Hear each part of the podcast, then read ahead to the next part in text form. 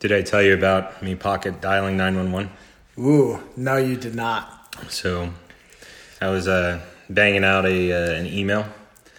I think maybe you thought I was going to say something else. I was banging out an email, and my phone. I heard this uh, this ringing in my pocket, so I reached in my pocket and pulled out my phone, and it said emergency. Said emergency nine one one. And just as I was hanging up, I was saying, "Why am I calling nine one one?" And I hit the end button, and I was like, you know, I remember calling nine one one as a kid, and then they would call you back, and then Yeah. send a cop to your house. Yeah. So things have changed, just so you know. They called me back, and it was a Greeley number. So I was like, hmm, wonder what this is all about. And I picked it up, and I said, hello. And they were like, this is 911. Do you have an emergency? And I said, oh, no, sorry, I accidentally called. And they were like, so everything is okay? I was like, yes. Yes. She was like, okay, thank you, and then got off the phone. So I hung, you know, we hung up. I put my phone back in my pocket, and something wasn't sitting right. And I was like, dude. So all like your job is just to call back to make sure that whoever called nine one one is okay. What if I was the guy that was killing Mike Right. and picked up the phone? You know and what I'm said, saying? yes, Yeah. everything is just fine. Yeah, everything is fine as you were.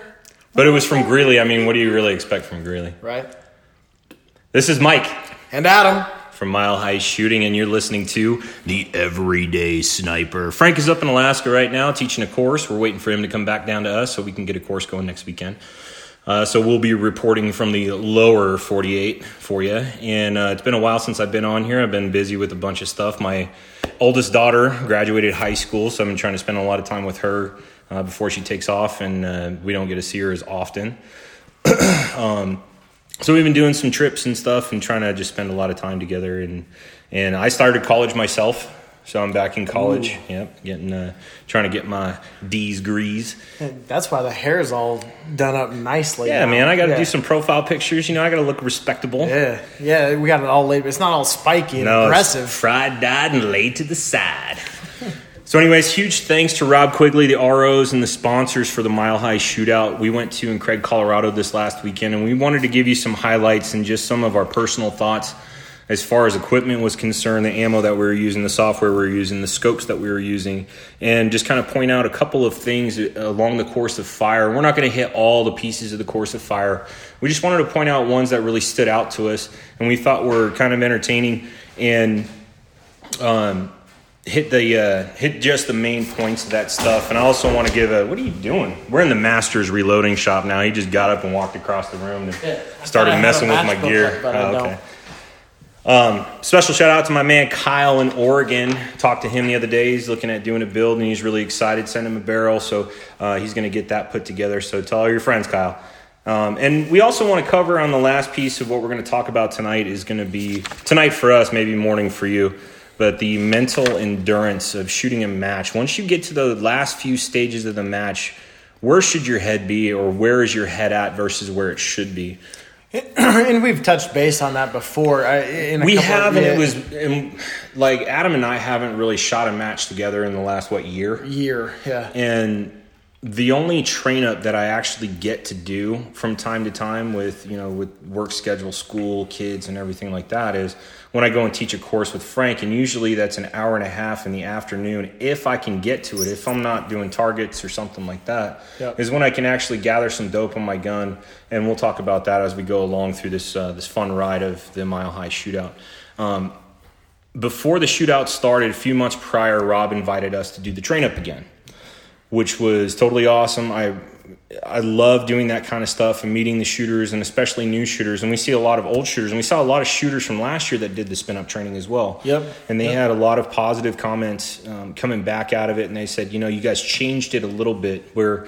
We looked at it as we changed it and made it more fluent, which we actually we spent more time with them, one on one type of time Yep. and we had four of us. So it was myself, you, and Aaron Pickering and Dan Hansen from HRD, and Aaron Pickering being from uh, Colorado Precision Rifle. We all rode up in the same Yeah. truck and played a bunch Yeah. of road games and everything. And yeah, it was nice. We got to take the the Dan's uh, six seater side by side. which I'm sure you guys probably saw on Facebook on if, the if the you haven't seen it, we we like had that. it jam packed. We had six people in there. It was it was uh, Totally Mike, worth it. Mike, myself, Dan, Aaron, then Brian Whalen from CP Rifle, Yeah. and then Nigel. Nigel, Broadfoot from uh, Colorado Springs, and uh, he just threw all the stuff in. We and we we kind of consolidated this year. We took all the backpacks the second day. Yeah, thanks, Brian. Thanks, Brian. Brian freaks out. So if you come across Brian Whalen and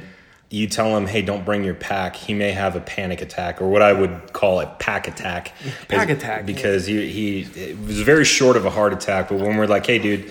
No packs in the Ranger. We have enough stuff in there. It, it looked like I killed his two week old puppy. Like he he he was. He even told me I will take everything out of my pack. I'll take everything out, And I'll then carry my just- pack on I'll my just- lap. I'll just carry my backpack on my lap. I'm like, you took everything out of it. What what do you need? It's in that backpack. he just needs that pack. He needs the pack. Well, and here's the funny thing is, like, we were trying to get him separated from his pack on the first day, and he, like, we had all gotten in the Ranger except for one person, the driver. And the driver was in the back of the Ranger. I think it was Dan, or it uh-huh. was either you or Dan. It was Dan. And Brian kept turning around and asking me, "Hey, uh, do you want me? Do, should I put my pack on my lap?" I'm like, "Brian, there shouldn't even be a pack in the Ranger." Well, uh, should I just put it on my lap? I thought you asked Adam if you were going to put it on your lap. Well, yeah, I did. Well, why are you asking me? Put it on your lap. Well, can I just leave it in the back? just just keep a- just keep asking the the people, different people, until you get the answer you want. Right. That's it. Oh, Adam said no. Mike, can I keep, can I take my pack? No. Hey, Dan, can I bring my backpack? Sure. Throw it in the back. Yes. So the train up, we did a fundamental eval. So we went down the sniper side checklist. I asked everybody up front. I said, "Hey, who wants a one-on-one eval, and who wants me to, you know, critique your shooting position and the, your style of shooting and stuff like that?" Because sometimes I'm not saying I'm the master of all this stuff, but sometimes it's good to have an outsider looking in. But especially when you have a you know a proven checklist that we use in our actual courses, mm-hmm. and to go down that list and say, "This is what I saw." you can take it home with you and and go to the hotel and study it and decide if you want to if you want to you know do the things that I that I mentioned or if you don't want to that's fine mm-hmm. and I ran into a lot of those guys that were guys and, and gals that were shooting for uh, the spin up training and they were like hey man you know this was a good this was a good critique and that and I didn't really hear anybody say anything bad and Every every single person. I mean, just to give you guys a perspective, Mike says, "Hey, who wants a fundamental eval right here, right now?" Every single person raised their hand, even including the guys that that that were coming back, and they were really they took the class mostly to like, "Hey, I don't see if I can pick something up." learn something new, but I'm mostly here to get data. And they all they're like, "Yep, sure, I'll take it." We had customers come out from from Texas that are that are pretty squared away shooters. Oh, absolutely. And they shot very well through the match. Conrad did really well Yeah. And they're like, hey, I want you to just take a look. It's just that third party, you know, like, hey, it's not my best friend sitting here trying to critique me. This is somebody else. I want to see if you see something. Mm-hmm. You know, uh, every single person raised their hand, which was, I thought was, you know, uh, actually pretty amazing because in my head, I was like, nah. I'm glad we didn't have like 25 people you know that was Yeah, like 15 was enough. 15 was definitely enough. So doing that fundamental eval, we we developed a course of fire before we went up there, and we decided we're going to use 50 rounds, and maybe this will help you, the the listener, um, decide how you want to do maybe a couple hours of training at the range. So we took 50 rounds, and we did a five round shot group for zero with a fundamental eval. And then we did a five round shot group to any any confirmation shots that we needed to confirm our zero for the shooters. And then we did a wind course where we took, I, th- I believe it was 20 rounds, 20 rounds into the wind. so that gives us so- 30. Yeah, 20 rounds of wind and elevation. So they got to, one, they got to true up their stuff to the wind class. Yeah, do use their tri dope. Yep. Then they got to also check their elevation with that 20 rounds while they were calling wind with that formula. And then the rest of the rounds we used in positional shooting. So we did, we took half the class and we put them, you know, half the class on the tank trap, and then the other half on basically a barricade or a cattle fence is what was what was available to us. Yeah. And we did five shot strings. So we did five shots and then come back around and do another five shots and then move to the other obstacle, do five shots and come back around, do five shots. Yeah, and the, the whole point of that was, is in we didn't we didn't rush anybody through. We never gave them a uh, a, a minute thirty time limit because we want them to figure out what best suits them in that position. Yeah, we want them to get comfortable, but not too comfortable. Right. Figure out. Yeah, I mean, it didn't take 20 minutes per student or anything like that, but figure out here are the basic things that you need to do. You need to have the you know support system support the rifle, or you one of the uh, one of the two, however you want to work it. But you you have to set those. You know, we basically went through like figure out how to get comfortable, figure this out. Now shoot. You know, so it was probably I'd say it was like three to four minutes per student each five rounds. That way they got comfortable and knew what they needed to do. The second time they came through that same obstacle, it was much quicker because they had an idea of what they wanted to do to make it a, a steadier platform for them. I feel like they got a lot for their 50 bucks. Mm-hmm. And and that's what the the entry was to get into the train up. So 50 bucks to the donation pot. Yeah. So um, we could take care of business while we're out there and you know throw some money at a whole bunch of other stuff too for the 4-H kids and um, it was just it was a really good all around uh, experience for us uh, with the students. And you know, after everything is done, I always say, you know, it's time for a critique. If you have you know, if you have something good to say, if you have something bad to say, we want to hear it. We have mm-hmm. broad shoulders, and if there's something that we can change for next year to make this better, the only thing you're doing is making it better for the next guy. So if you if you go to it and you're like, man, I didn't like it, why didn't you like it? Yeah, yeah. I can't change the weather, I wish we could have had more wind, mm-hmm. you know, and like that stuff was all lining up, and we proved it in the data in a lot of their kestrels and a lot of their uh, ballistic programs. Yep. So it gave them a uh, who, what, when, when, where, why, and how. So there was, you know, a, a, lot of meat and potatoes, and we trimmed off a bunch of fat, and we still ran late. Yeah. So the the range kind of opened as you know maybe like a half hour late or something like that. We were supposed to do like a like a two or three hour spin up, and it'd be like four hours or something like that. So I think they got the bang for their buck on that. And we yeah. had new shooters and seasoned shooters, and it was great. Mm-hmm. Yeah, fifty bucks for three and a half hours of, of training. I think it was great. You know. The biggest fundamental flaw that I saw, and that's a lot of questions always go to that, and I see a lot of questions on the Podbean app. What's the biggest fundamental flaw when you're doing a, a fundamental eval? The biggest one that I saw was like aside from trigger control, I'm not even gonna hit that because we always talk about that I want to talk about gripping the rifle, actually manhandling that thing and getting it into your shoulder and not giving it a running start at your shoulder mm-hmm. and throwing you off target. So, what I see a lot of is people just lay their hand on the gun or just barely, you know, they're afraid to grip the gun. They're afraid to touch the gun yeah. because they believe that there's going to be too much influence. Well, there is, and the reason why, and a lot of these guys that I saw, and if they're listening right now, they'll remember this, is I said your bipod's loose well, I don't want to touch the gun because I don't want to influence the gun. Well, tighten yeah. up your bipod. Yeah. And then pull that sucker back into your shoulder and pull mm-hmm. the trigger. Load the bipod properly. Mm-hmm. You can load the, the bipod properly by pointing the gun at the ground, putting it in your shoulder pocket, and then bringing it up. That loads the bipod an even amount all the time then also you're not relying on a rear bag to do all the work for you. I mean, there's still material that moves in there, yep. so there, there's there's multiple things going on there. Recoil is going to happen. Yeah, you know, you you got to have good constant pressure in your shoulder pocket, load the bipod, and you want it to be consistent all the time. Your right hand, and I think this goes back to the thing they see everybody with their thumb on the right side or the left side if you're yeah, right the hand, floating left thumb hand, thing. the floating thumb. That's fine, but what are the other three fingers doing? Most of the time mine are I'm pulling straight rearward still. I want to make sure that that gun stays still, on target. still controlled. Yep, stays on target. And the biggest thing is recoil goes up, it goes back, and it takes the path of least resistance. So if your if your hand is not where it's supposed to be, it's going to it's going to attempt to exploit that portion of the recoil, mm-hmm. and it's going to go up, and it's going to go back, and it's going to go either left or right, depending on how you are lined up behind the rifle. So if you try to negate some of that stuff, if you pull back on that grip, you may negate some of that upward movement, which is sometimes people miss highs because they're not controlling that and it, they're allowing the gun to recoil up and it's going up and over the target, and then they try to adjust their uh, their dope based off of that, and then they have a bunch of, uh, bad numbers.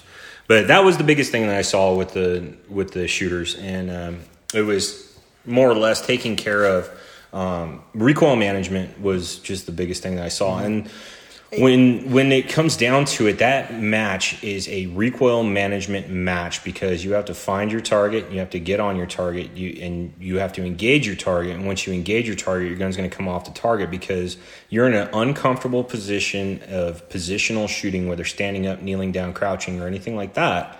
And if you can't control the gun, it's going to take advantage of you. Right. It's going to drive you instead Yeah. of you driving it. That's right. So- Yep.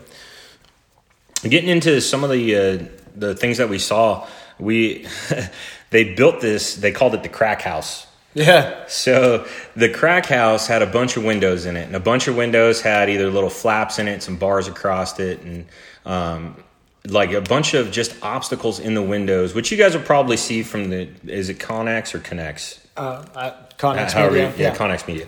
So when you look at it from the NRL's perspective, you'll see a lot of pictures of people shooting in that house, and you'll see some of the windows. If they back off a little bit, you can see it.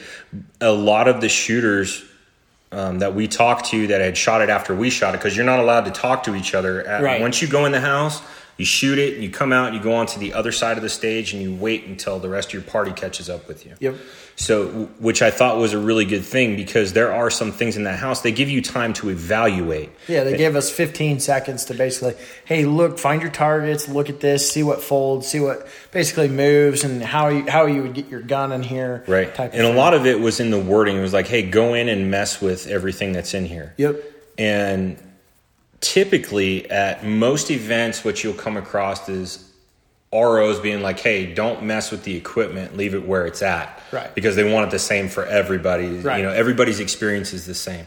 Well, in this particular shed, they had bars across some of the windows. So you're like, well, why would I even try to shoot out of that window? There's bars in the way. Right. Well, if you would have pushed the bars a little or just reached up and grabbed them a little bit, they mm-hmm. slide out of the way. They slide side to side. Yeah. Mm-hmm. So when somebody says, here's a here's an after actions right here is when somebody says go up and mess with the obstacle, get up there and mess with that obstacle. Yeah, figure it out. Yeah, Like, see grab what, onto things and shake them and Yeah, see, see what you can gonna do. move, And if you break it, it's their own fault for telling you to mess with it. Mm-hmm. So get up there and But it was kind of like a red flag, kind of like ding, ding, ding. Like, why do you want? Why are you giving us 15 seconds to to touch stuff? Yeah, it's a house with windows. What's the big It's- deal? Yeah, and we shot that same house last year in the same location. It just had different targets, but it was it was kind of like, well, what did they change then? Because we were there last year. and it was the same house. It's the same house. A lot of the targets were in the same areas. areas. This Yeah. they they moved them and they, they kind of hid one over in the brush and stuff. It was really hard to see. Um, but you know, like that. I mean, it was like, hey, go in there and touch things. It's like, well, Why? hmm, why? Yeah. Most of the time, they're like, get Ask in there and question, start. why? Get, get in there and start shooting on? now. You know, like you, you just start blind and go in there. They're like, hey, go in there, look at it, then grab your stuff, stand back, and now start. So basically, just get in there and touch stuff. Yeah, just get in there and just push things around. If they give you that chance, obviously, if they tell you not to, don't do it. One of my favorite. Th- this was like the highlight to me of the entire match. Was the cold bore shot and the creativity that was behind it. Mm-hmm. So what we had was basically a 16 inch donut that was approximately 600 yards, I believe it was. It was like 587 or something, yeah. something like that. Mm-hmm. So we'll call it 600 yards. And it was a donut, and in the center of the donut, it, it was an open circle, and there was a target laid behind the donut. And how big was that circle? It was like three quarter. The well, the, the the circle in the center was was uh, four and a quarter inches. four and a quarter inches. So it was just under an MOA, Yeah, basically. Yep. So you had your windage had to be perfect, your elevation had to be perfect, Yep. and now they gave you options. So here's where it kind of it threw a lot of people off. They're like, okay, how do I play the points game? and they called it the gambler. Yes, it was called the gambler. So Yeah. there was a KYL rack that was sitting to the left of the of your target mm-hmm. of your cold bore shot, and they said, okay, well, if you hit anywhere on the 16 inch circle of the donut, you get four points. Yep. If you decide you want to take one shot at this thing and you clear through that hole and hit your cold bore target behind the donut, you get 12 points. Right. But if you want to, you can shoot at the KYL rack to get your wind and your elevation perfect. Yep. Take a sighter. Take a sighting shot, and then go for the um, for the cold bore. And if you hit the cold bore, you get eight points. But either way, if you hit anywhere on that donut, you get four points. Yep. If you miss the donut, you get zero. If you get zero, you're you're done. And if you didn't communicate to the ROs saying, hey, I'm going to take a sighter or I'm going to shoot the, the cold bore or I'm going to shoot this or that, if you didn't tell them what you were going to do, zero. Zero.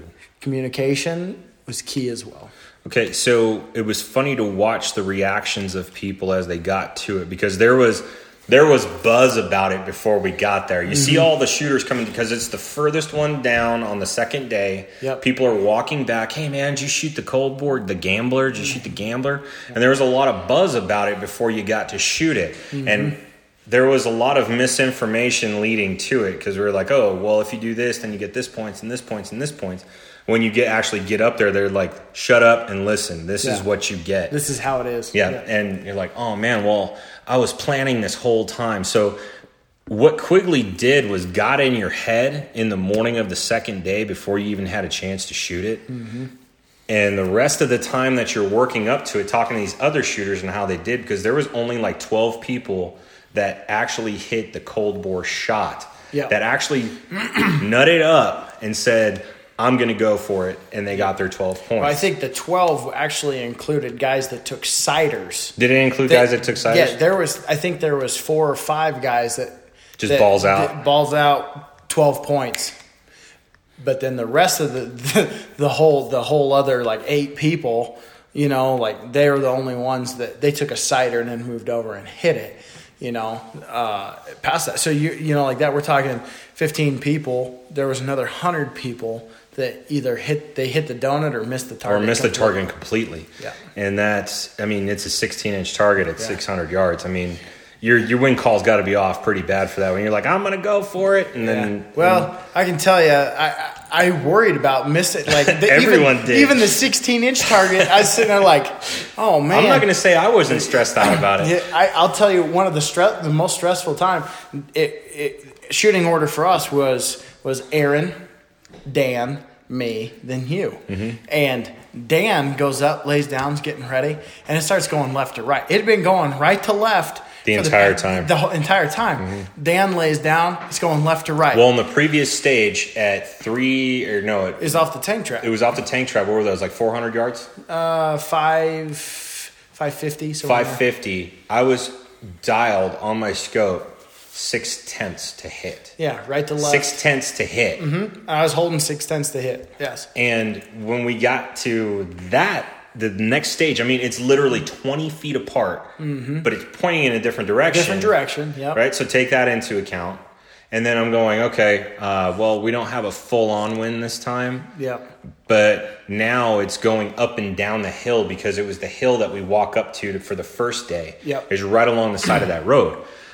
So it was, and the target, even though it didn't look like it, the target was more elevated than we than it looked like because I had to. Not only did I put the extra the extensions on the T back on the mm-hmm. bipod, Yeah. I should have come up a couple extra notches because it was not high enough. I felt the same way. but it looks mm-hmm. like you're looking down on it. Yeah. So I was like, "What the fuck is going on here?" But so yeah, Dan he lays down. It starts going left to right, and I'm watching through his binos. you're like, "Oh no!" And I was like, "Oh goodness!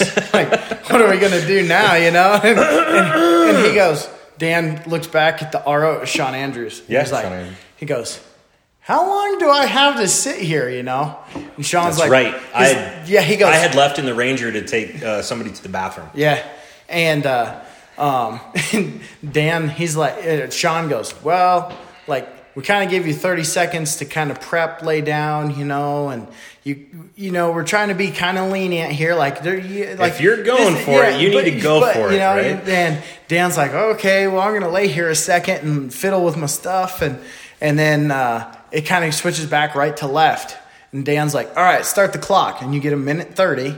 And then he, he's like, no more than says that. It goes back left to right. And then it goes right to left. Then it goes left to right. And it's like every three seconds it was changing Hold back center. and forth. And I was sitting there, I was like, oh, I don't even know what to do. You know, it's like, uh, uh, Dan, wait, just wait because it's going to help Yeah, me. wait him out. Yeah, yeah, wait him out because as soon as you get up, I'm laying down and shooting. That right to left, let that thing come back, you know. So, anyways, Dan Dan hit the the big donut.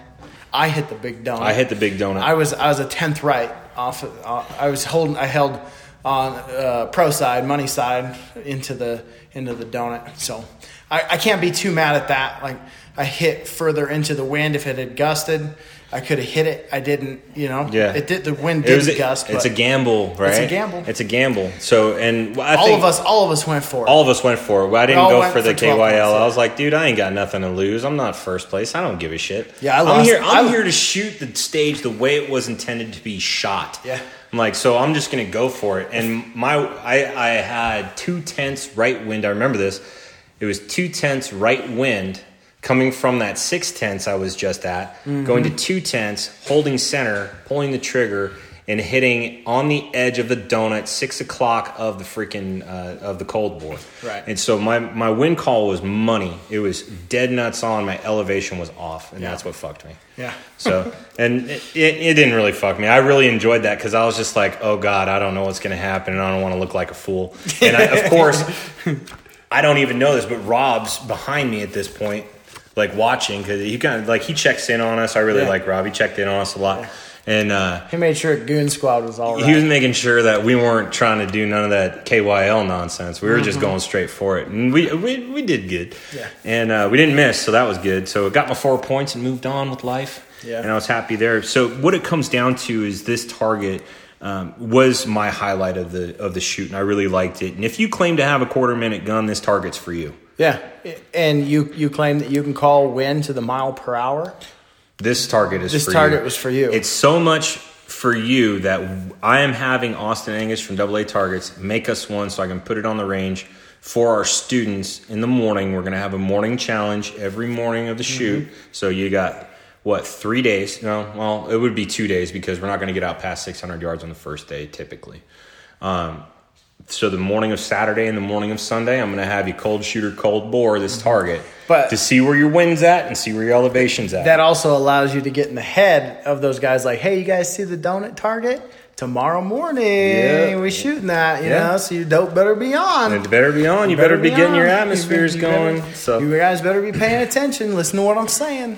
I really like that, and I'm going to incorporate it into our training. And I think Frank will like it too. And I'm sure he'll hear about this or whatever. Yeah. But when It's- it's- when we it- actually get it and set it up, he'll be on board 100 percent Oh yeah, it, it's it's fun, man. It's, it's a different it's a different stage. It's a it's a good it's a good learning technique. You know, it's it's all or nothing. You're a hero or zero, basically. You know, And I think it's good for us too. When we go out to our range and shoot, I think that should be the first shot when we get out there. is Right. Dial for 600 Yeah. Mm-hmm. and think about where you're at in the, in the wind and, uh, and get that elevation absolutely perfect. And that'll help out. So, Yeah. uh, just personal, just a personal note there.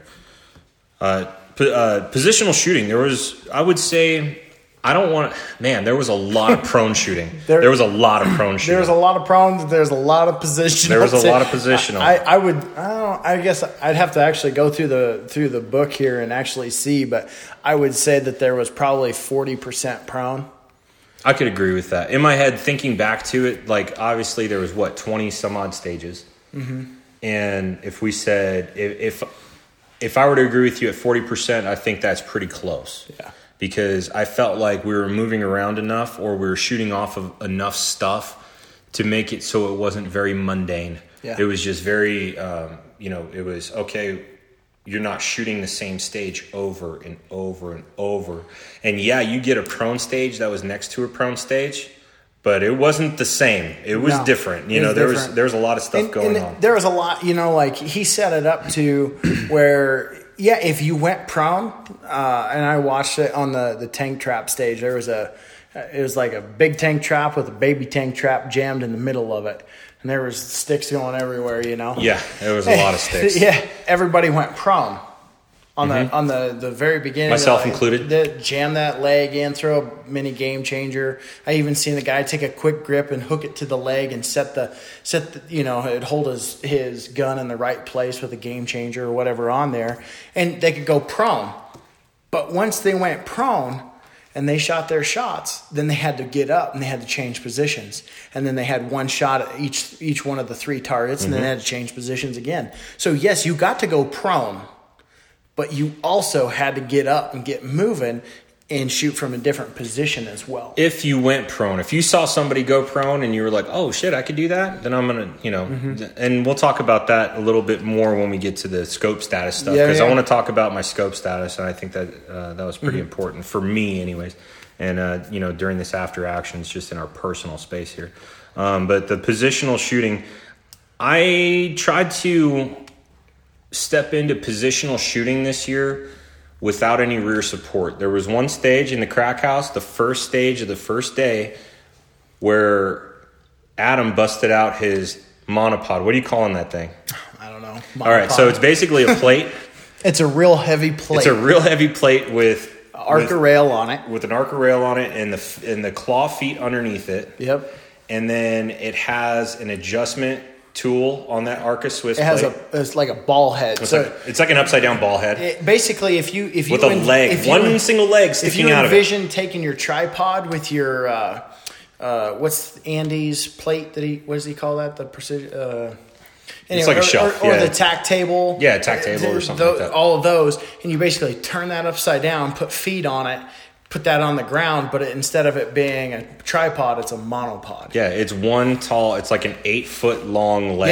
Yeah, yeah, you can you can and you can adjust it. you can adjust it wherever you want. And I just I just took a ball head, screwed it on there, and it's made for cameras. Like a lot of uh, guys, uh, sporting events, Mm-hmm. they'll take a monopod because they can run up, set it down, take pictures, and move quickly. They don't have a tripod and it's catching on people's feet and stuff like that. And And I just turned it upside down. A lot of times you'll see people fighting that tripod, and that's the time. that's kind of why I took a different approach. But anyways, you brought out the monopod, and Yeah. then it was it was funny because you pulled it out of the Ranger and you put it on the ground and you just stood there next to it and you looked at the RO, and I think it was when we got to Nick's stage Yeah. where he's like.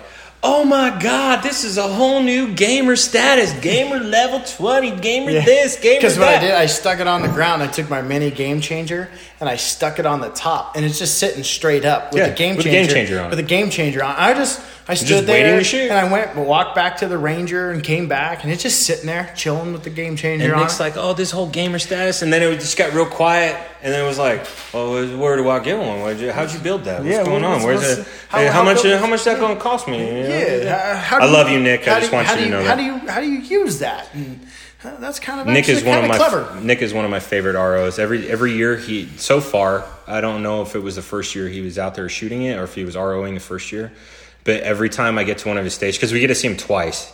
And Yes. then maybe at the awards event and stuff like that, but we get to see him twice. And every time I get to his stage, I've never had a bad time at his stage. He is No. su- he is such a good RO. Yep, great. So I tried to stay away after that first stage. I dropped all rear support. I said, you know, I'm gonna I'm gonna go I'm gonna fundamentally shoot this, and if I can shoot it fundamentally, I'll mm-hmm. feel better. And I don't. Plus, I don't want to fight a tripod. I'm already fighting myself, and I'm fighting the position. Why do I want to mm-hmm. fight another piece? And I just keep seeing people who don't train enough with the tripod, myself included, don't train enough with the tripod trying to use it as rear support and getting tripped up. And that's when accidents happen. That's when NDs happen. And that's when it just becomes unsafe for a lot of people. Yep. now others who who train with this and they're very effective and efficient like yourself like you get on a you get on a tripod or a monopod and it's mm-hmm. over dude. You're hit you're going to hit. Like and and you proved that this last mm-hmm. weekend where I was like I can probably I can I can shoot better without rear support than I can with rear support, and it's weird.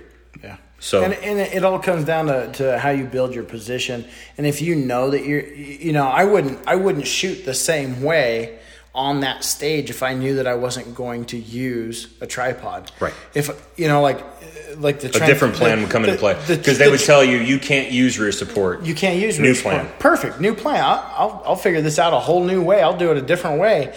That's fine. But if I can get away with rear support, I and I, I don't train a lot with it. It just I don't know. I just grab the tripod, slide it over there, and I can grab it and use it. I, I I wish that I said that I trained with it all the time and I was efficient with it, but I feel like my tripod use is probably like 75% good. You know, it still gets bound up, still gets caught, and you know, there's times where you have to abandon it. You Yeah. know, and if if you find yourself wasting all the time, like you're sitting there, like God, I just can't quite, just throw it out of the way. Yeah, just shoot off the barricade. Balance the gun on the barricade. Let the barricade take the weight of the rifle. That's right. Get behind it. Square up on it. Find your target. Power down. Pull the trigger. Right. You know, get on it. Ammo. So I was running Hornady six millimeter Creedmoor, and I had run through this year a few classes. I usually grab a case of ammo per class, and then I had some leftover ammo from last year. And then everybody's been digging through the six Creedmoor ammo at work. Yeah. So it's Get just lot numbers. it's very hard at, at times because we order it in pallets. It, and then we just like we get a pallet in, we stick it with the other pallet, get another pallet in, stick it with the other pallet, um, and we sell a lot of it, and it moves, and everybody wants the same lot number.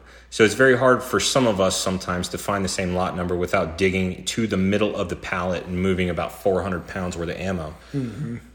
Personally, I said fuck that. I grabbed three different lots of ammo and went to work Right. and I don't think that it hindered me at all. I think that Hornady is loading six millimeter Creedmoor ammo close enough to each other that it there's not a problem. And I saw it while I was shooting that I changed from one lot number to another lot number on the second day, and it shot the exact same. yeah. I think And it was a lot think- number from last year versus a lot number from this year. Right. And we, we can tell the years by just the, the lot number on there. So it's really easy to tell, like, okay, well, this was made third month of 19, you know. So it's easy to, to, to track and kind of see. Um, just across the board with, with a bunch of people running six Creedmoor, I don't think that there is a more consistent ammo that Hornady makes than six Creed. That stuff always shoots. I mean, I hadn't talked to anybody where they found an, an extreme spread over 25. Right. I mean, I, I got to that's work. good enough for me. I got to work my ass off reloading to make sure that I stay under twenty. Right. Like in reality, five feet per second, extreme spread more for all the work. Is it really worth it? Listen, I was sitting there watching you, and I was like, man, I could have foregoed all the the nights out late reloading in the shop you And know? testing and everything like that. Yeah, well, And coming into it, I didn't. I didn't do a whole lot of testing this year. right? but you did put some you did put some rounds through that barrel, and this is your six BRA that you shot. Yep, six BRA. It's the same barrel as last year. My goal last year was to figure out how many rounds you could put through a BRA before the barrel burnt out. And what'd you get? Well, I didn't burn it out. I was at like eighteen hundred, and then I was like, well, I was at, I was at seventeen.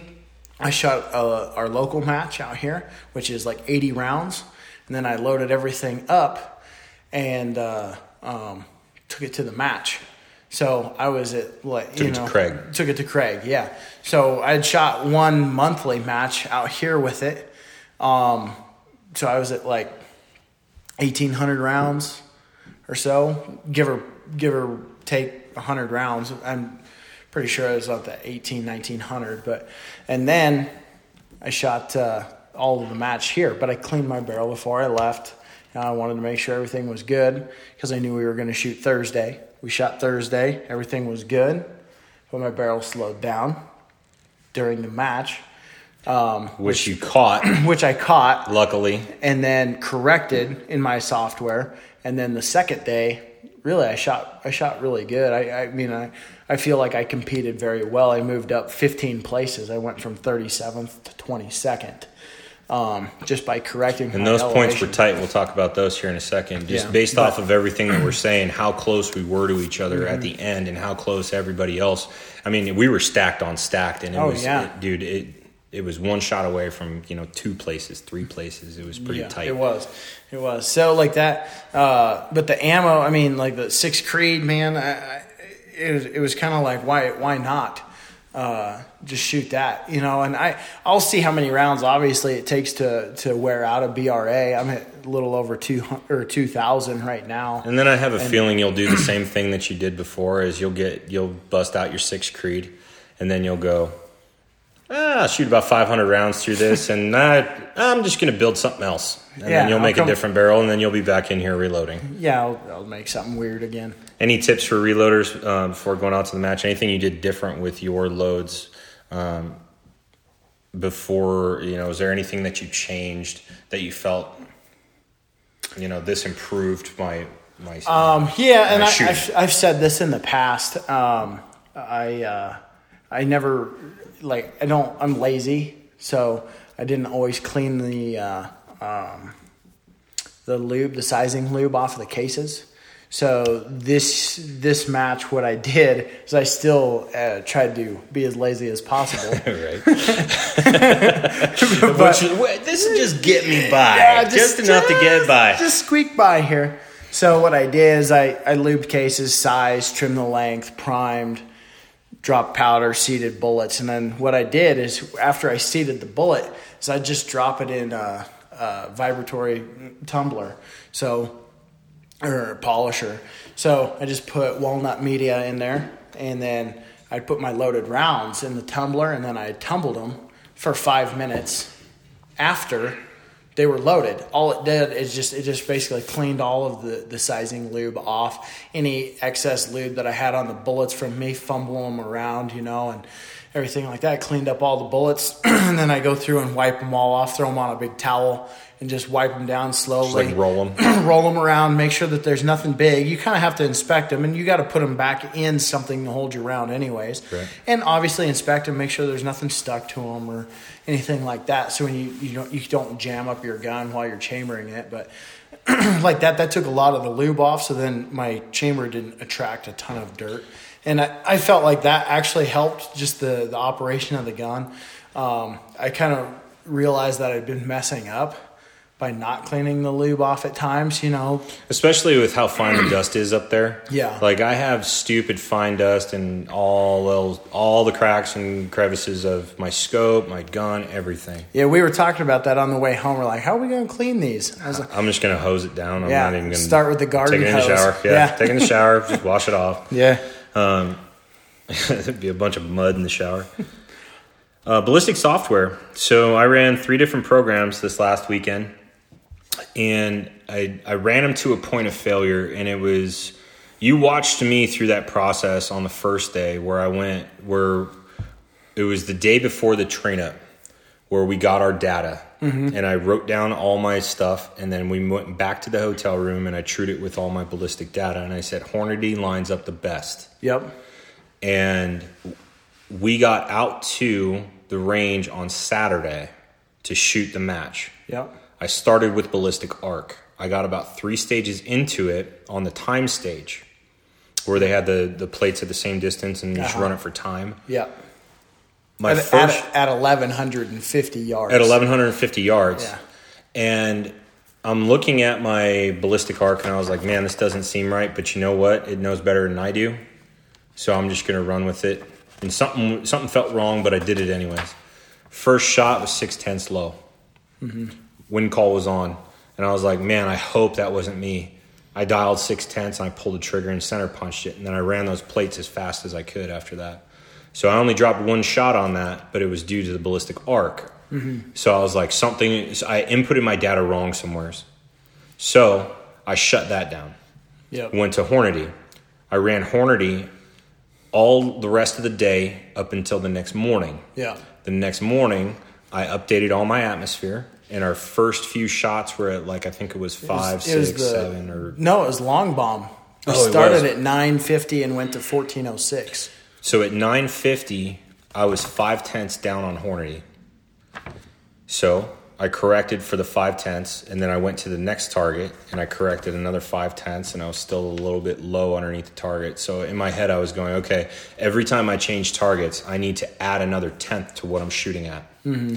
So I would go from five tenths to six tenths to seven tenths, to, you know, and so on and so forth. And I was hitting targets, and I felt good about it. And I was like, okay, I, I saw the problem, I made the correction.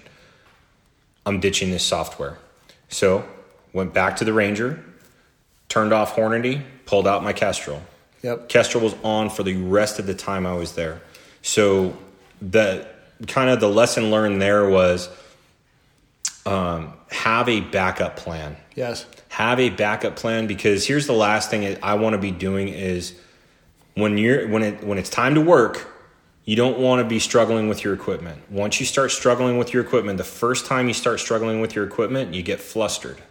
Once you get flustered and you want to try to pull a mulligan and you end up doing the same dumb shit over and over again, Yeah. you get even more flustered. And now it's not fun. Now it's a now it's a task, right? So now I have to go into this next shooting position with that same mentality of that I had where I had, you know, a bad shoot over here. So now I'm in my own head going, okay, well, I'm going to have a bad shoot over here.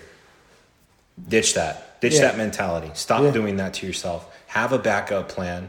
Keep a positive mental attitude and move on and, Mm-hmm. And- take it in stride. Yeah, and, and don't don't always uh, blame your blame your rifle, you know, or your equipment. You know, there, there's there's times I you can ask Mike. Depending on what you're shooting. Yeah, depending. I mean, but like this, Mike, Dan, Aaron, they can all be. they all seen it. I was like. Oh man, barrel shot out, this, that, the other thing, you know, and I just was, I went from one extreme to the other. You did. because, and, and, and, and uh, like, I mean, like I put in the well, I didn't put in a lot of work. I was shooting other things instead of rifle, but um, I showed up Thursday. I trued what I thought was good. Oh, speaking of shooting other things, before oh, sorry, I'm, I'm trying to cut you off. Uh, I want to say uh, there's a guy who listens to this podcast that hit us up when we were at the trap range. I shot trap for the first time in my life, and this dude comes stands up next to us. And, Hank, what up, Hank? And um, he's like, "Hey, man, uh, aren't you guys long range shooters?" And I was like, "Who the fuck is this guy?" Right. You know? you know? I thought that was really cool. So, Yeah. uh, big big shout out to uh, Hank. Yeah, I took Mike out trap shooting. Basically, it was was, terrible. I, I threw him to the wolves on the did. deal. It was, it was we didn't really have time, and it was like, "Happy birthday, Mike! Here, shoot this." Yeah, shoot doubles. Yeah, here, hold here, look here, pull the trigger when you when you the little white Yeah, when you feel the wind on the left side of your face, hold right. Well, you gotta you gotta point in front of the target no matter where the no matter what the wind is doing. it's a shotgun. So, anyways, you're like pissed, Jesus. Oh yeah, ah, jeez. Like man, my, oh, uh, gun's My all messed all up. Oh, geez, geez, blah blah blah. You know, so I was I was a little I was a little frustrated, and because I, I I had high hopes and high expectations as I always do, and and uh, I I kind of shoot for the moon and hope that I get halfway there most of the time. You know, and and uh, um, my it wasn't it wasn't happening so i started to get irritated and then then what happens is i get thick skulled and then i don't you know like I, it's hard for me to sometimes think it through where like i was like well this should have already all been done i shouldn't have to fix this problem right now you know and it's and it, it you know Rolls like- out his bag of tools. What yeah, Oh. yeah. I you seen me? I went through. I torqued everything. I I, made sure you. like. Uh, and you did it quietly. you did it quietly. You didn't talk to anybody. You just powered it down. in anger by myself. I just sat over there and just tightened things, tightened screws, made sure everything was. I think there's a rule for that. No, no, no sulking in the corner or something like that. You- Play like a champion. Yeah, well, yeah, like our family, it's you get your three minutes of pouting. Yeah, and, and then you're back at then, it. Then you have to. Then you have. To. And you came back down. with a fiery vengeance. Yeah. So I finally figured out that hey, my barrel just slowed down. You know, so don't don't don't get too quick to say like, wow, screw this this hunk of junk. I, give me somebody else's gun. Well, you think you're going to shoot better with somebody else's gun? Right. Somebody else's dope. Somebody else's ammo. No. Somebody else's scope. Somebody else's. Everything is Yeah, different. like yeah. it, I was like, oh, oh, I need a backup gun. You know, why didn't I bring a backup gun? Well, it just it just was, you know, like I just went from zero to a hundred uh, extremely quick. So then, like I finally kind of calmed down, gathered my thoughts, fixed my problem, and then done okay. You know, but it just. It, I didn't. I hadn't been practicing. Hadn't. I shot maybe 150, 200 rounds this year of rifle. So I was, you know, just, Just wanted to, it. wanted to be where I was. At, it. wanted to be where I was at, where I was practicing uh, all the time, where I shot hundred rounds every week. right.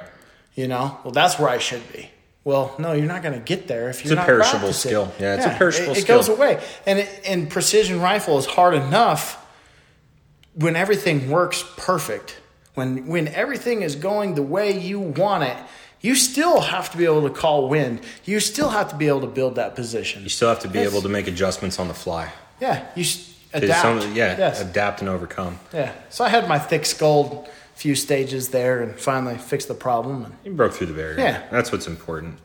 Um, scope status. Finding targets. So power it down, guys.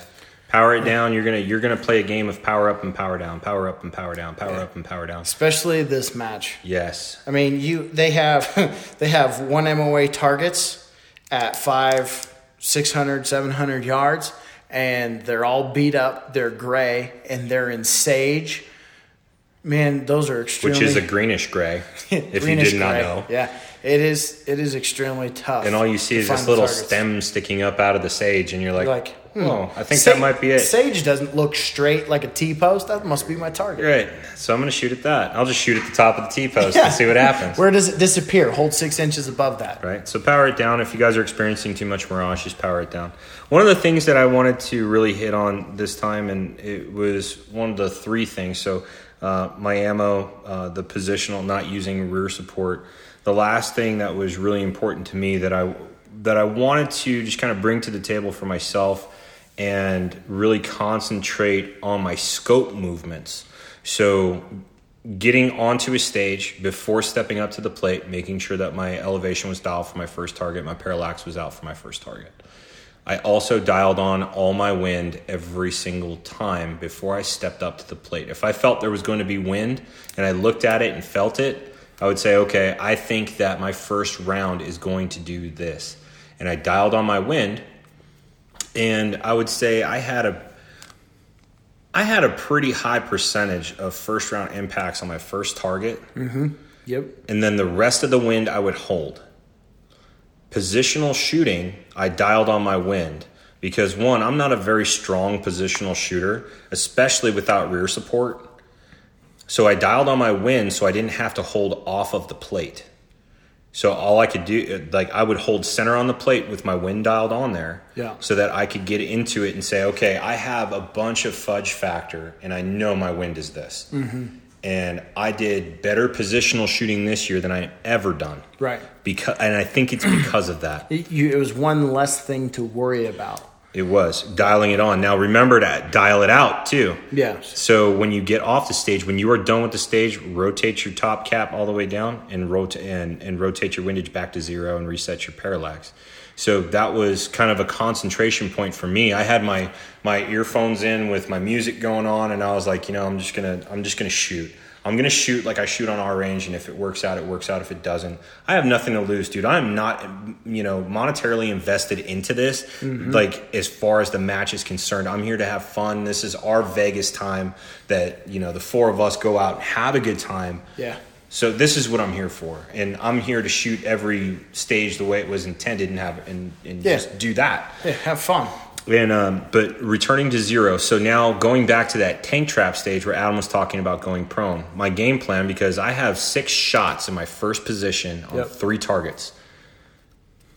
I'm a strong prone shooter. I'm a strong wind shooter. I, th- I think personally. Yes.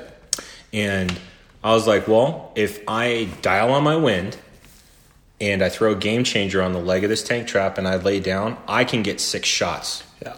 I will get six points. And if not, I will guarantee myself five points. Yep. And and just so you guys know, I, I got I found my uh, um, my matchbook.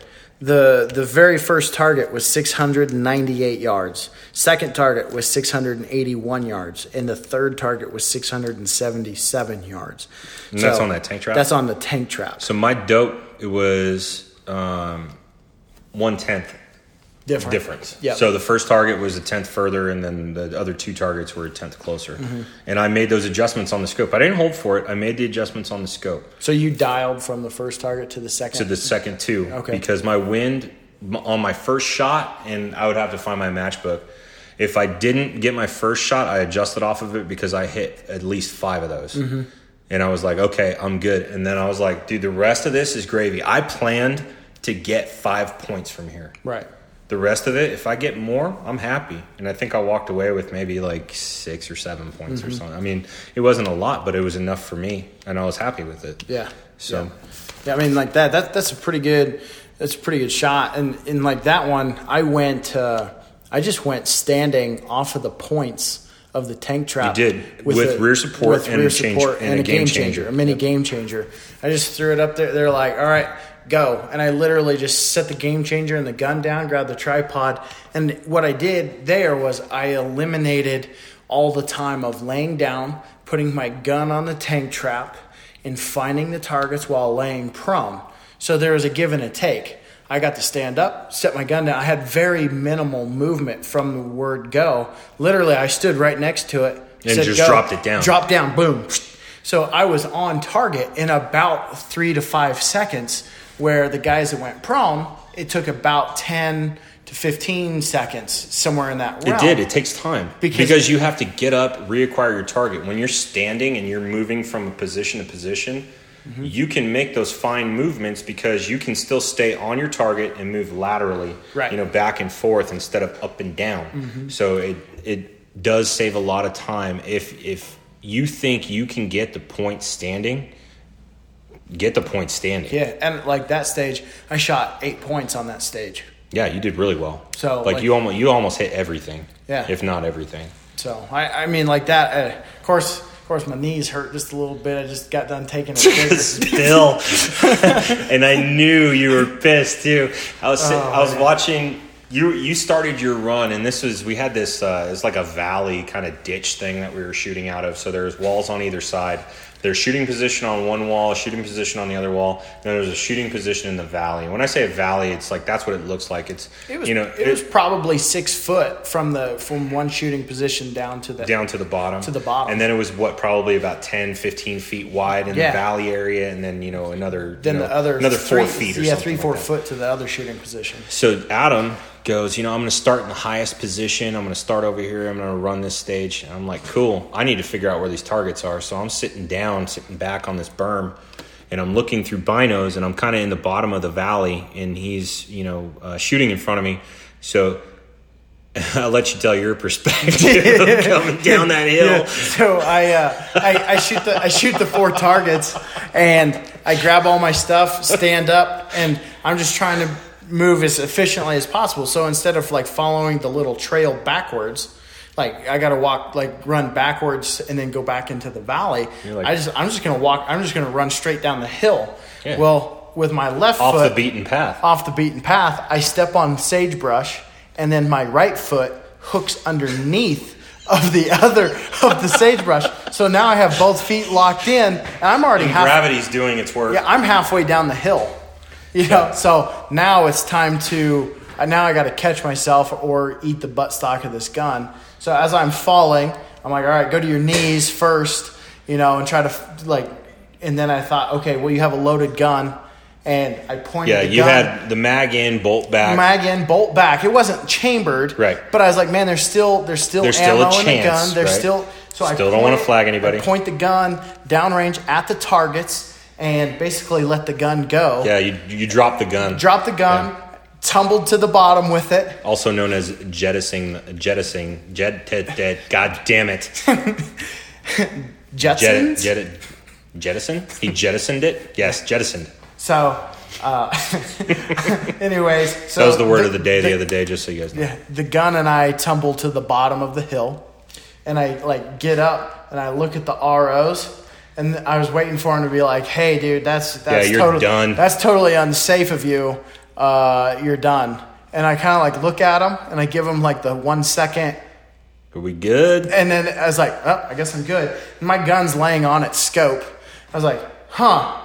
Well, I hope that's on. I flip the gun up, you know, and the first target that I have to shoot is skylined. You know, so I'm like, Right. You're like, oh, God. oh shit, you know, like I feel, if I, I just, miss, spent, I just spent 45 seconds fucking around, tumbling down this hill. yeah. So I shoot, no impact. I'm like, oh boy. Yep, there we I go. go to the other one. It's skylined. Shoot, and I changed my wind call. Mm-hmm. I'm like, okay, well, uh, you know, this is full value. I'll go to half value because I had enough wiggle room on the plate. Miss. I'm like, uh oh. So I go to the next target. Impact. It's like, oh, I'm on. I'm on. There we go. Impact. Stand up. Move to the next one. Chamber the round. Getting ready to shoot. It was time. Yeah. You know. So I got. I think I got. Uh, I got five points on there with even taking a digger. Dude, that was I actually, and you didn't hear me laugh because I was like, Oh no. I know he is. Ooh, that looks terrible. Yeah, that's a good one. Gross. Your knees all fucked up. Um, I sa- I seen you come down, and I was like, okay, well, he he tossed the gun in the direction of the targets. So I mean, we're good there. We- Nothing was on the trigger or anything like that. And the the RO saw it, and he was just like, keep going. Yeah. We're like, okay, everything's cool. And you gave him the look, and he's like, keep going. You're good. Okay. So, you know, you went about your business, and I was like, are you okay? and he didn't say anything. I was like, oh, he's so pissed. good thing uh, Connex Media wasn't over there recording that shit. Yeah, that would that would have been a the highlight reel for sure. Right. B- but I was a little B-roll. I was a little worried. Like, I mean, anytime your gun falls, you take a digger, something like that. I was like, oh man, Your like- scope's rattled. Like my scope, you know, like it's gonna Something's move. gonna it's gonna off, move yeah. tenth here or there, you Yeah. know, one way or the other, and uh, that's what I was really worried about. And so. Like that, I, I hit those other two targets. I was like, "Hey, it's good." And then I'm thinking in the back of my mind, I'm like, "I have an Accuracy International. He's fine. I have a Spuhr. Yeah. And I have a Kahles 5 to 25 on here. It's like, if that moves, I have problems. Right. I go to the tank trap stage, eight points, and they're like, hey, eight, eight's the highest score that we've had all day. Yeah. Like- Equipment's good. I'm good. Yeah. You could have thrown that, you threw that thing like a lawn dart and it still worked. you Right. know? So the last piece that we want to cover, we know we're getting uh, times times pretty much up, but I want to go through this stuff because I think it's important, and this will, you know, finish up our after actions. Is the mental endurance of shooting a match in the heat, and you know you're you're far away from home, all the creature comforts are gone, it's hot outside, you're spending all day outside, and a lot of those guys were walking. We were kind of lazy as hell, and we were driving around. So I mean like there's some of the stuff that doesn't apply to us but what we've seen and then some of the stuff you know it's still you're still outside in the heat. Mostly everybody's wearing long sleeve stuff to try to keep the heat off of them but you're also baking inside of that stuff. So how do you keep your head in the game? Um, when you're getting anytime that you're on a stage follow along in the spotter and if you're two people away from shooting you should be on the glass Every and time. every time and this is going to help you identify targets faster and more efficiently to where to find that first target to go to the second target third target fourth target maybe even fifth target and then back down Yeah. um, to the first target but being able to find that first target because now the, the clock has started your heart has started and everything is starting to move a lot faster you know you're antici- you're you're perceiving time moving a lot faster at this point because your adrenaline's up you know you have all these things going on inside of your body and you're trying to fight yourself to get to a certain goal so if you're two shooters away, you need to be on that spotter. If you're one shooter away, you need to be getting it in the queue, ready to mm-hmm. shoot because something is about to change. So if you saw something that the, you know, the previous shooter did or you feel a change in the wind or something like that, a lot of the times that I was standing up there, a second person away from shooting, I would watch that shooter, the full course of fire that they did. I would get all my stuff together. I'd get behind the next shooter, and I'd start messing with my uh, my wind dial. Yeah. I'd feel it, check it, and a lot of times, like I was shooting just right after you, Adam. Yeah. And you'd get up from the line, and we wouldn't say anything to each other. We just hand equipment off. Right. I wouldn't ask you, you know, what was the wind doing down there. I wouldn't ask you, you know, there was some times where I was just like, man, it feels like it's blowing seven miles an hour. Would when Yeah. you what was it blowing down there? And you'd give me a mile per hour, and I would do the math into my mils. Right. And I go, okay, yeah, so I need to be at six tenths. I need to be at five. I. I left that completely up to up to you is is because I'm shooting BRA. It's it's a hundred or 150. Yeah, you know the math on yours. Per, I don't care what your slower. hold is. I'm like, you're like, well, what's your hold? Well, it doesn't matter to you what mine Yeah, is. it doesn't matter. So I'm like, hey, I seen a, a basically it, it equates to a six mile an hour full value wind. Well, it's blowing 13 miles per hour. Well, I don't care. He didn't need to know that. It's, it's hey, well, it's actually blowing at you know the seven Yeah. o'clock versus. Yeah, I, I- I just want to know what you're holding for a value of wind. Yeah, now now your wind calls on you. I gave you what I seen as far as a value of, of wind mile per hour and what my gun was doing, how that equates. That's up to you on how your gun shoots in that mile per hour of wind. Yeah. That's you know, like I, I can't help you. I don't know what your gun is. You know, back like- three, four years ago, it was like, okay, well, we're shoot, we're both shooting the same calibers, same everything, same Mm-hmm. velocity, same all this, and giving somebody a, a win call like that and saying, you know, two tenths, three tenths, four tenths, that makes more sense. But now we're so far away in shooting that, or so far away from each other in shooting, anyways, Mm-hmm. Yeah. that it's hey, just give me the win value and, and I'll figure it Mm-hmm. out from there. And I, I know this is running long, guys, but I mean, I, I think it's worth talking about, and and uh, I'll keep you in the car or whatever, and make it make it longer because it is what it is. But so Mike was talking about, hey, you got to find uh, a, a landmark of some sort and keep your head in the game. And one stage that they did here that I that I really, I, it really makes you work hard at hitting your targets was it was it was stage six. It says the Okies have come to Colorado and gotten high, and the Okies are known for I didn't even know that was the name of the Yeah. stage. I just it was like, where, where are we going? Stage six. stage six. So Oklahoma is known for troop lines. Mm-hmm. So you, you line up all all twelve people in your squad, and you go ahead, and each person go, Oh, you go yeah, down the line and you would- shoot. Right. So we're on the gun. There's twelve of us in a squad, and you're on the gun. We have it's hot. we have five targets, and I'll I'll list them. Uh, actually, six targets. So uh, far left target was a diamond at thousand and sixty yards. Then we had a sixteen inch diamond at a ten forty diamond 16 inch diamond at 944 16 inch diamond at 950 16 inch diamond at 952 and 16 inch diamond at 1016 Just Now- enough to make you dial. now between all those targets there was probably what uh, i would say if you went from the far right target to the far left target i bet there was a thousand yards from our firing line Difference, from, yes. from the From from edge the, to edge. from the right target to the left target it was up on this big ridge and you had to find all six of It those stretched across almost the entire playing yeah, field. it was you, pretty you big. were you were you were jumping over people's legs and like trying to get straight behind your gun to shoot the far left target, and then the net like then you would. but like, you didn't know which target to shoot until they came and kicked your foot. cor- correct, and that's why it says they've gotten high. You didn't shoot target one, and everybody shoots target one, then move to target two, and everybody shoots target two. No, they had a list, and they're like, okay, well, hey Mike, you're going to shoot uh, target three, and in 20 seconds. 20 seconds, you had to find target three, dial for target three, hold wind, and shoot two shots on that target. And then the next person was up and they're like, hey, target six. And everybody had to like move, find target six, dial elevation, shoot, you know, and then the next shooter, dial or target one. And everybody, I mean, you could see the whole line just shifting back and forth, back and forth, because everybody's using each person's try And you're a- as remembering where these targets are. and you're pretty much on top of each other. There was no room to There, be there was them. no room. I mean, like like I talk about, like Dan and I, we, our legs were hugging. Man, we were all over each other trying to get straight behind the gun. Because I mean, it was like I said, there's a thousand yards between the left and the right, the f- right f- furthest target, and you had to remember landmarks and basically all, all your dope. Because like this, for me, I, I ranged from six one to seven six in elevation. So I had to make sure that I knew exactly what target I was on, dial it, find it, and shoot it. And you had 20 seconds. Yeah.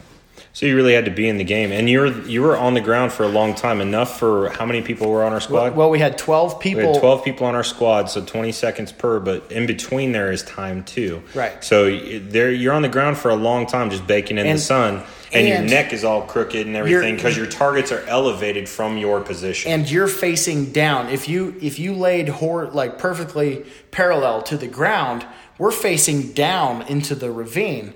Then the targets are up on the other hill. So you had your bipod with the extensions on it, with it ran out all the way, and it's pointing up at the other side of the hill. So you're really arching your back and neck. And you sit there for 15, 20 minutes on a gun, on scope, and you're fighting this back and forth.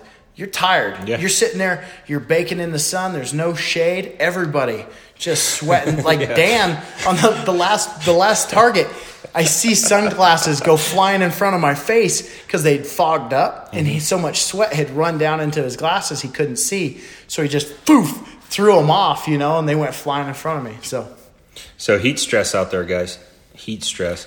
Uh, real deal. When it gets starts getting that hot, you need to hydrate. There's no question about it. When you're in a high desert area, you need to hydrate. When you're in a low desert area, you need to hydrate. When you're what you perceive as being cold outside, you need to hydrate. Um, just that right there, that small thing. I started kind of falling out there uh, probably three or four stages at the end of the second day. I was like, I looked at Adam and said, dude, I think I'm tired. And he turned and looked at me and said, go to the back of the Ranger and, and chug a bottle of water right now. Yeah. And I said, you know what? I think you're right. And Yeah. I did that and I was good. I could probably done another five or six stages after Yeah, that. but it's like you you don't it creeps up on you, and before long you're like, oh man, like I just I just don't feel like I have it in me. Well, you don't. Yeah, you don't. You're out of fluid. Yeah, Drinks it. Yeah, you, yeah, you're behind. you need to drink water. Yeah. Uh, drink water and eat the food, man. The best thing that we did was um, stop by at Walmart and grab a bunch of snacks. Yeah. Uncrustables. Uncrustables, Dude, man. shooting we went fuel. through six boxes. Oh my god, we went through six boxes. My favorite ones were the honey and peanut butter. Those are The hands down my favorite delicious. ones. Rio won't eat them, so maybe I'll just get them and be like, "Oh, you don't want them? Oh, you guess don't like mine." these? Hmm. Hmm, sucks to be you. Stay cool, calm, and collect. When you get up there and you get up to the actual stage itself, you take a breath Yeah. and, and settle down. The time is going to start. Everybody's on the same timer. Just don't sweat it. I timed out more often than not, but I got my hits that I wanted. Yeah. I don't care about the clock. I don't care about running it in 90 seconds or anything like that. You can't miss fast enough. Just chill the F out and engage the targets that you can hit. People are missing 400 yard targets, dude. Yeah. That's money. That's money in the bank. Put it away. Yeah. Calm down, slow down. You know, 10 misses is not worth as much as five hits. If you're playing the score game, worry about your score. Don't worry about the time. Yeah. Worry about getting those points if you're if that's what you're there for. Fighting your equipment, we talked about that. That will take its mental toll on you, and we've talked about it in previous podcasts. Get the equipment that's going to work for you and work and work with you versus the stuff that well I can get by with this for right now, which that is a great learning tool. If you can get something that'll get you by for right now, you really don't know what's out there that can help you until you actually get it and you go, oh my God, this is so much easier. Just do it right the first time and stop fighting your equipment. It's less stuff that you have to deal with mentally because you have plenty of things going on that'll keep your attention. And it, like Adam said earlier, if you're struggling with a piece of equipment that you don't need to be struggling with, ditch it. Yeah. Get rid of it. like that. And obviously, it's hard if it's your gun. Precision long range shooting is hard enough with without fighting equipment. If everything runs perfect, the match directors do their job to mess you up. That's what they do. They want Their you job is to to get in your head. Yeah. Oh, yeah. Their job is that's, to get in that's your what head. they want. So it is hard enough with everything running perfect. So, if you start to find stuff and you're you're fighting it like a tripod, if you're fighting it and you- you're you're just wasting time, try to shoot it without it. You'll be surprised. Like, hey, well, I still got the same amount of hits, but it was easier. Yeah, I didn't have felt to like fight it. I didn't feel like man. I, I don't feel exhausted after this stage. You know. And the last thing I want to leave you guys with is fight through the finish line, not to the finish line. And and don't give up on the second to last stage.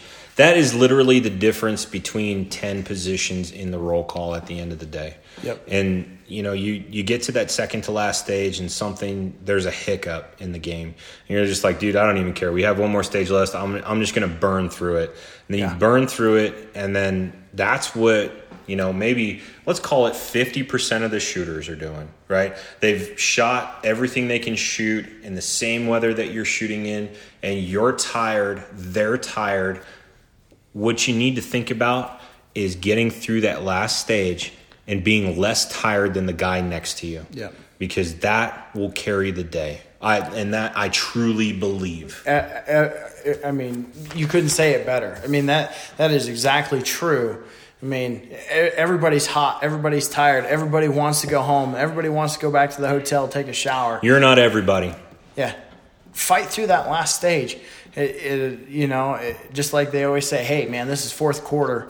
You know, fight through, clear to the end, clear to the buzzer. You know, like it, that's the way it is. Even even in this sport, like you you start giving away two, three points, four, four points on the very last stage, you're gonna and they're easy targets, and you're gonna get there and you're gonna be like, oh man, like oh Mike just kicked my ass by four points. I gave those four points away on the last stage. On the drive home, you're gonna be thinking, man, I could have I could have hit those four. Like that was easy. Yeah. Like, just- again, that's the one I mean- thing you always hear when the last shot is fired.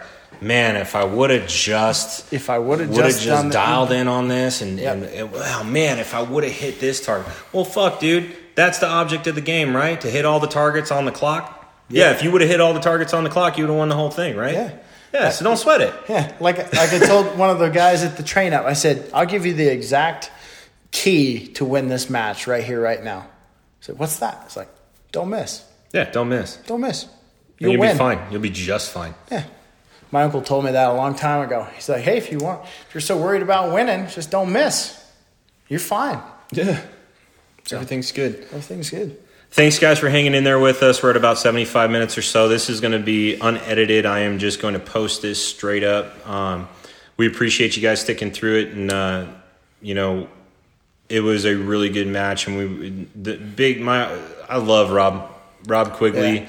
is not only just a good, decent human being, uh, he's a great match director. He is no nonsense. He does what he needs to do, and then he, you know, he goes home at the end of the day feeling good.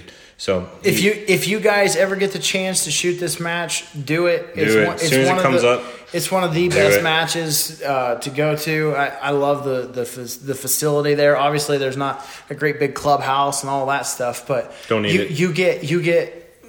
When when do you ever see a target array a thousand yards apart between targets? Yeah. I mean that I think that's pretty rare. Most of the time, you're you're stuck in trees and you're shooting in lanes or whatever. You know, get out here, fight that that wind, the ups, the downs, the you know lefts and rights out there you can't even see. You know, it's, it's a great facility. I think Rob's going to try to do monthly matches again. Uh, if you're local, definitely try to get out there and Yeah, hit if you're those up. local. Yeah, I mean, or I don't care if you want to fly out for a monthly match. Yeah, fly right. out for a monthly match. It'll, you'll definitely still like the match. So Well, we appreciate you guys. Thanks for listening. Thanks for subscribing to the Everyday Sniper. And uh, tell your friends about us. Maybe they can uh, pick up a few pointers. We appreciate you. yep. Thank you very much. We out.